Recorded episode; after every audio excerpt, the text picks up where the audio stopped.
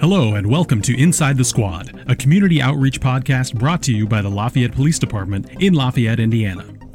Inside the Squad is hosted by Lieutenant Scott Galloway and Specialist Shawna Wainscott of the Community Outreach and Crime Prevention Unit within the department.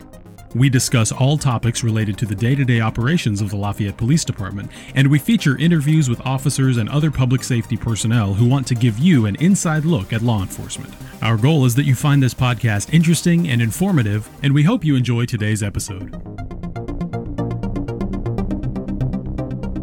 Welcome to another episode of Inside the Squad. I'm your host, Lieutenant Scott Galloway. And thanks for supporting us for a year now. It's been about a year since we've started doing this, and it's going great. We just appreciate people listening and being interested in the Lafayette Police Department. And our goal all along has been to give insight to your police department and the issues concerning our community and policing. So today for our podcast, we're going to do something special outside the box. We're going to, for about a month, each week release a podcast on the topic of officer wellness. And so to do that, we're going to interview what I would consider experts to gain insight into the pitfalls that officers face with wellness as they travel through their law enforcement career. And some of those pitfalls, you might be surprised of what actually goes on behind the scenes. So before we get started, let's say hi to our Inside the Squad team. We have with us Lieutenant Brian Gossard. How's it going, Brian? It's going really well. And we also have Specialist Shawna Wainscott. Going good. Doing good. Shawna, you have, before we get into our podcast, you have something coming up on gang topic. When is that, and what exactly is the topic?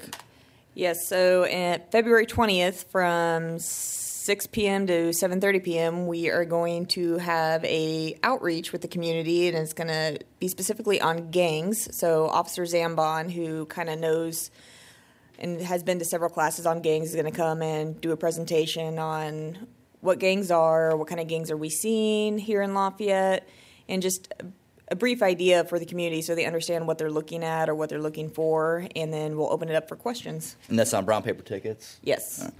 And then also we have with us Patty Payne, our City Communications and Marketing Director. Thanks, Patty, for being here. Thanks for having me. And our technical support with Alan and Tom, so we appreciate them hooking us up with all the things we do here. So let's get into it. And as I mentioned, we've invited some guests that I would say are beyond knowledgeable in the field of wellness and all kinds of wellness, and particularly how it relates to police officers. So in our four-part series, we're going to cover nutrition, stress, sleep, and exercise. And they all relate to even everybody's general life. So I hope you all listen to this and get something out of it. To have these conversations, we're going to welcome back Chief Pat Flannelly. Thanks, Scott. Great to be here. And also, great to have you back. And Dr. Will Miller is joining us. He's our staff psychologist at LPD. So welcome back, Dr. Will. Always a pleasure. And introducing crime prevention specialist Ian O'Shields. Thanks, Ian, for being here. Thank you for saving the best for last. He's our exercise guru. So our first topic is going to be on nutrition. And just off the top here, officers have a 12% higher obesity rate than the general population. And, Chief, I'll kick it to you to start off. What can you explain is going on with that? Why do we have a 12% higher rate of obesity in law enforcement? Well, what that equates to is 40% of police officers in America are overweight or obese. So that's a pretty high number. What contributes to that? There's a lot of things that contribute to it.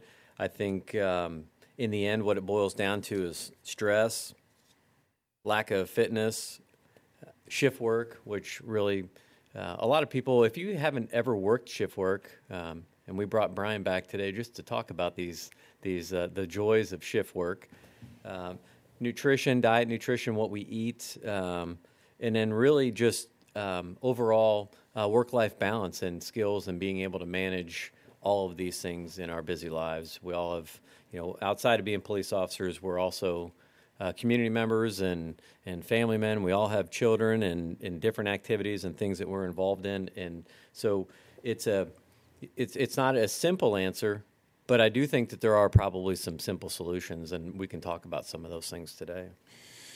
Can you explain metabolic syndrome and why officers are almost 10 times more likely to get it? Ian, you want to take a crack at that? I know you're chomping at the bit. I'll take this one. So metabolic syndrome, I had no clue what this was until I went out to Reno, Nevada, and met with the folks at Specialty Health hello to Greenie and Ethan and Shanti. Don't want to forget about Shanti. So metabolic syndrome, it's also known as insulin resistance syndrome or syndrome X. Essentially, it's a cluster of risk factors that are responsible for the excess cardiovascular disease among overweight and obese folks, and also people with type 2 diabetes. So, and each component of metabolic syndrome is associated with cardiovascular disease. So the way that we're attacking that is by insulin resistance. We're checking on people's insulin resistance, which is one of the characteristics of metabolic syndrome. So just in basic terms, if you've never heard of metabolic syndrome and you don't know what insulin resistance, if you don't know what that is, how do you find out and how do you know? So what we have done, we teamed up with Specialty Health, and we took 10 guys, and we started off by sending them to LabCorp, and we got their blood work done. It was called an NMR. And as they put it, we're checking what's under the hood, because you can look fit on the outside, but really your blood work kind of shows it all. And these are police officers that you're doing this? Yes, sir. I apologize. Okay. Yeah, no problem. So 10 of our police officers went and got that done. So for the past 6 months, we've been checking their bios, which are so I take their weight, their blood pressure. We check their fasting blood sugar, so I try to have them to fast for at least 2 hours before I check their glucose, and then also their abdominal circumference. And so those are signs of whether or not you're insulin resistant. So what's insulin resistance?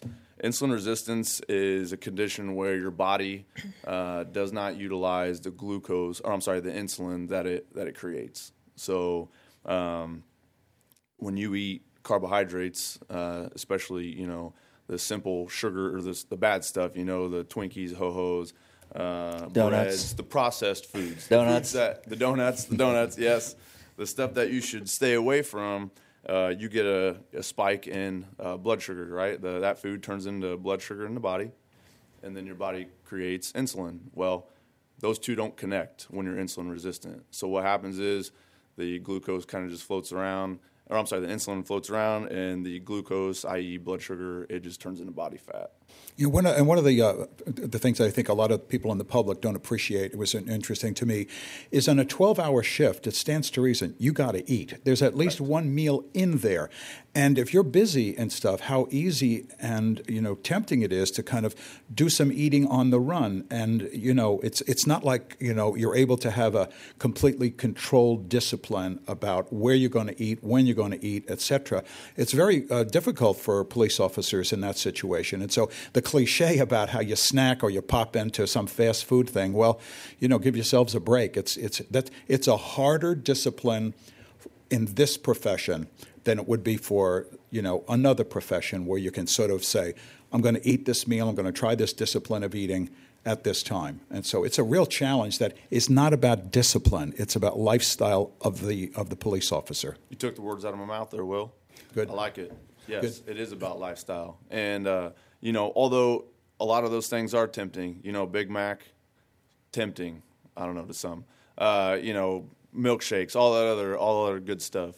But if you just make simple choices, like the chief said, you can easily turn that around. There's a bunch of good foods out there that are easy to get, that are pretty cheap as well. So, yep. And I think also where this is a particular concern for police officers, and it's right up your alley, Dr. Will, and you're very familiar with the work of Dr. Kevin Gilmartin. Mm-hmm. And I was fortunate enough to hear him speak again just last week at our Indiana Chiefs Conference. And it was interesting to me because, he's and we don't necessarily need to talk about hypervigilance today, but I think it's for most people in the general public, the simple way to describe this state of hypervigilance that police officers experience is that when they go to work, it's almost like a physiological switch that they're turning on that's preparing them for danger and to do the things that we need to do and to be prepared for it. The body goes into a different physiological state, and it doesn't quite come out of that state as simple as turning that switch back off. I mean, there's a winding down process. And what was interesting to me is that having hadn't seen him lecture in several years, and he really, his focus now is it's still on hypervigilance, but it's also about the metabolic response in the body to stress and to what we experience and how that can exacerbate some of the problems that we have with hypervigilance. So in the end, it really comes down to keeping yourself in shape, and that if you the more physically fit you are, the better your nutrition plan, the better you take care of yourself, the more resilient you become. So it really, in essence, you know, nutrition becomes a larger component of a resilience program that can really, that it ties in everything. And as Ian points out, it's all about the blood. 30 million Americans have type 2 diabetes. Only 10 million know they do. And if you add up the percentage or the number of people in America, Americans who are at risk for it, seriously, it's the number is 90 million. So it's, yeah, I mean, that's, we're talking about this, the wholeness of your health and the strategies you need to deal with that. So we kind of touched on it a little bit, but being a midnight officer, the options just aren't there if you are not diligent and planful with your nutrition. After 9 or 10 o'clock, the city kind of dials it way down with the businesses closing, and the only options available are a few fast food places, gas stations, convenience stores, and they don't stock a lot of healthy meals. And we were just talking the other day about, the stigma of police and their affinity for donuts. And you were telling me, Lieutenant Galloway, that where did that all start? So, and this may be a wives' tale, or I don't know how accurate this is, but when policing, was turned into more of an all-night, 24-hour thing, shift work, the only place that was open would be donut shops. So it wasn't necessarily the donuts that people were interested in. It was the coffee and someplace to get something maybe to eat, and then it congealed into now officers liking donuts. So, and donuts, let's not lie here. They're delicious, right? But like Ian would say, yeah, donuts are absolutely delicious. Not a good choice ever to have a donut. When's the last time you've seen me eat a donut? Yeah. Trade in your donuts for protein shakes now, right? Well, so I did my first wellness lecture for the police department in 1999, and I had read a book written by a man named Phil Maffetone. He wrote this book called In Fitness and Health, and he trains triathletes, and he was probably one of these really early adopters on things that we probably should all be doing. But in that, he had one specific page that was dedicated to why we shouldn't eat donuts. And so as a young police officer, it caught my attention.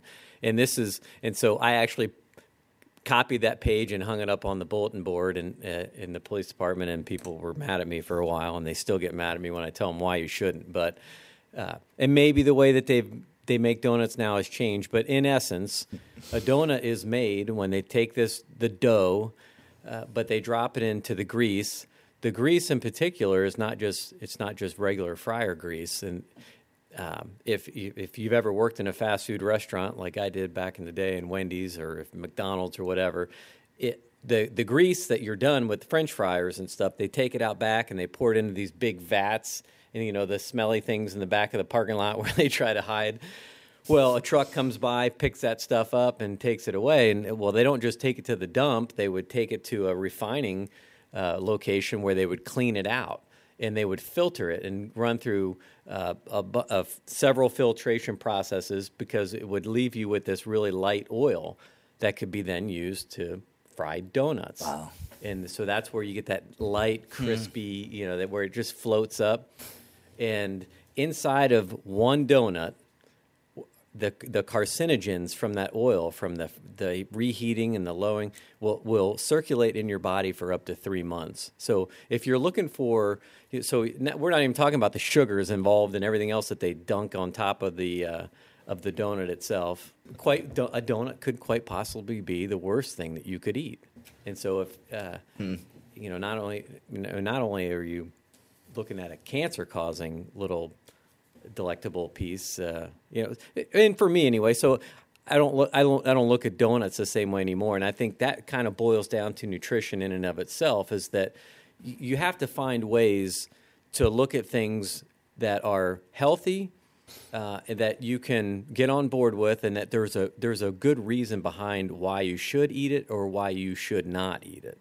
And that's my reason why I don't eat donuts. So I'll throw this to you, Ian. I know you haven't been out the road that long, and obviously Lieutenant Gossard is back on the road. So what are your suggestions for officers of what can they do to eat better? Because obviously with shift work, you know, sometimes we don't get a meal break, and people don't understand that sometimes we're just so busy that, I mean, we have to eat on the go sometimes. Kind of wanted to touch on 2 points there. So eating on the go and being busy and whatnot, you know, that's the perfect opportunity to where you're going to meal prep.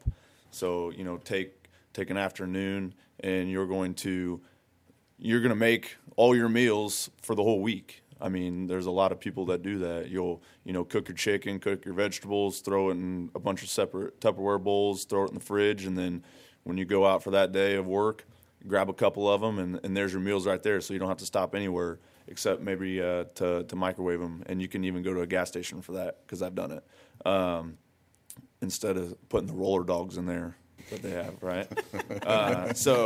You know, so meal prepping, and it's a lot cheaper than eating out all the time, and obviously it's a lot healthier. Going back to what Lieutenant Gossard was talking about as far as how it's difficult to find places to eat, I don't really want to say – I don't think it's difficult. I think it's just education. I know for a fact that I've had many of my guys and ladies at the department come to me, and they just don't realize what's good and bad for you. And you can go to IHOP and eat a nutritious meal. Just don't get the pancakes. You know what I mean? You get those pancakes and you pour that boatload of delicious syrup on top. You know, it's absolutely horrible. And a calorie is not a calorie is not a calorie. Correct. Yeah. So you can eat 2,000 calories worth of Twinkies. It's not going to be necessarily so good. It's comparable to 2,000 calories of vegetables. Or steak. Yeah. So my whole point is that even though you're working midnights, you know, I know it's tough, but there are good decisions out there. Say you didn't meal prep. Grocery stores, there's 24-hour grocery stores where you can get salads, you know. And like I said, go to IHOP. I'm just using that as an example. You know, you can get your eggs and bacon. Yes, you can eat bacon, and you can have a good, nutritious meal. Just don't get the pancakes, right? And I think ultimately what we're trying to do here is create good nutritional habits so we can maintain a healthy officer. And that's we're all faced with these choices every single day, and none of them are easy. And the food manufacturers don't make it easy for you. And I'm sure Dr. Will could talk all day about, you know, when we talk about willpower and how often can you actually resist that temptation. So you know, our example of the IHOP is if I go in there, I can eat a healthy meal, but darn, those pancakes! That's not so splashing on the wall. Yeah, and that it's, you know, you're literally triggering a physiological response in your brain that's saying you better eat those pancakes like right now because I want that sugar. And so if you do the things that Ian's talking about by preparing in advance, make some food or have a plan, have a healthy snack with you. So on those days where you don't get a meal break and you know, I think we can kind of wrap this up by just the, and I think the perception out there that, you know, that cops will sit in donut shops and coffee shops and things like that all night long. Well, that may have been a case, or maybe that's still the case in some areas. And, you know, that's by design in a lot of cases where we want exposure, we want to have interactions with people. And those are great places to meet and greet with people and just kind of share experiences. But I think when people, that stereotype of the big fat cop sitting in the donut shop not doing anything, well, let's look into that. Let's take a deep dive into that picture and ask ourselves, how did he get there, and why is he overweight? What are the stressors that he's experiencing on the job? What is the physiological response to that? The spike in cortisol that he's getting on these calls when he's running from call to call, and how that affects his ability to make good food choices if he hasn't planned for it in advance. And these are all things that we're trying to teach our officers And I think it's important for us and for our community to know that health is it does need to be our number one priority, because it's hard to take care of other people and care for other people if you're struggling to care for yourself first. And just to make it applicable to not just cops but everybody, nobody goes into IHOP and eats those. They're delicious in the moment, but I can confidently say that everybody leaves going, I wish I didn't eat that. So, we can all make better choices. This isn't just about police officers. And Chief, you guys did make a great segue into what the spirit of this entire conversation is going to be. Is next week we're going to talk about stress, and that all this relates back to the nutrition portion we just talked about kind of as a base of officers. So just recapping, officers do have a higher obesity rate. Food choice is often a problem based on shift work. And then stress is always, like Dr. Will said, at the pinnacle of everything we deal with is stress-related. So we're going to close it out for this week. And next week we're going to talk about stress. So make sure you pick up on all of our podcasts, go back and listen to prior episodes, and then we'll catch you next week when we talk about stress. Thanks, guys.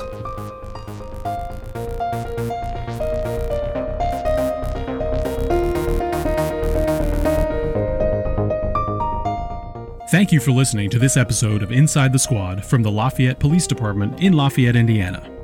Be sure to check out past episodes and subscribe for new ones on SoundCloud, iTunes, Google Play, or wherever you listen to podcasts. If you have a question for the show, you can email it to podcast@lafayette.in.gov or connect with us on Nextdoor, Twitter, and on our website, LafayettePolice.us. Thanks for listening, and we'll see you next time on Inside the Squad.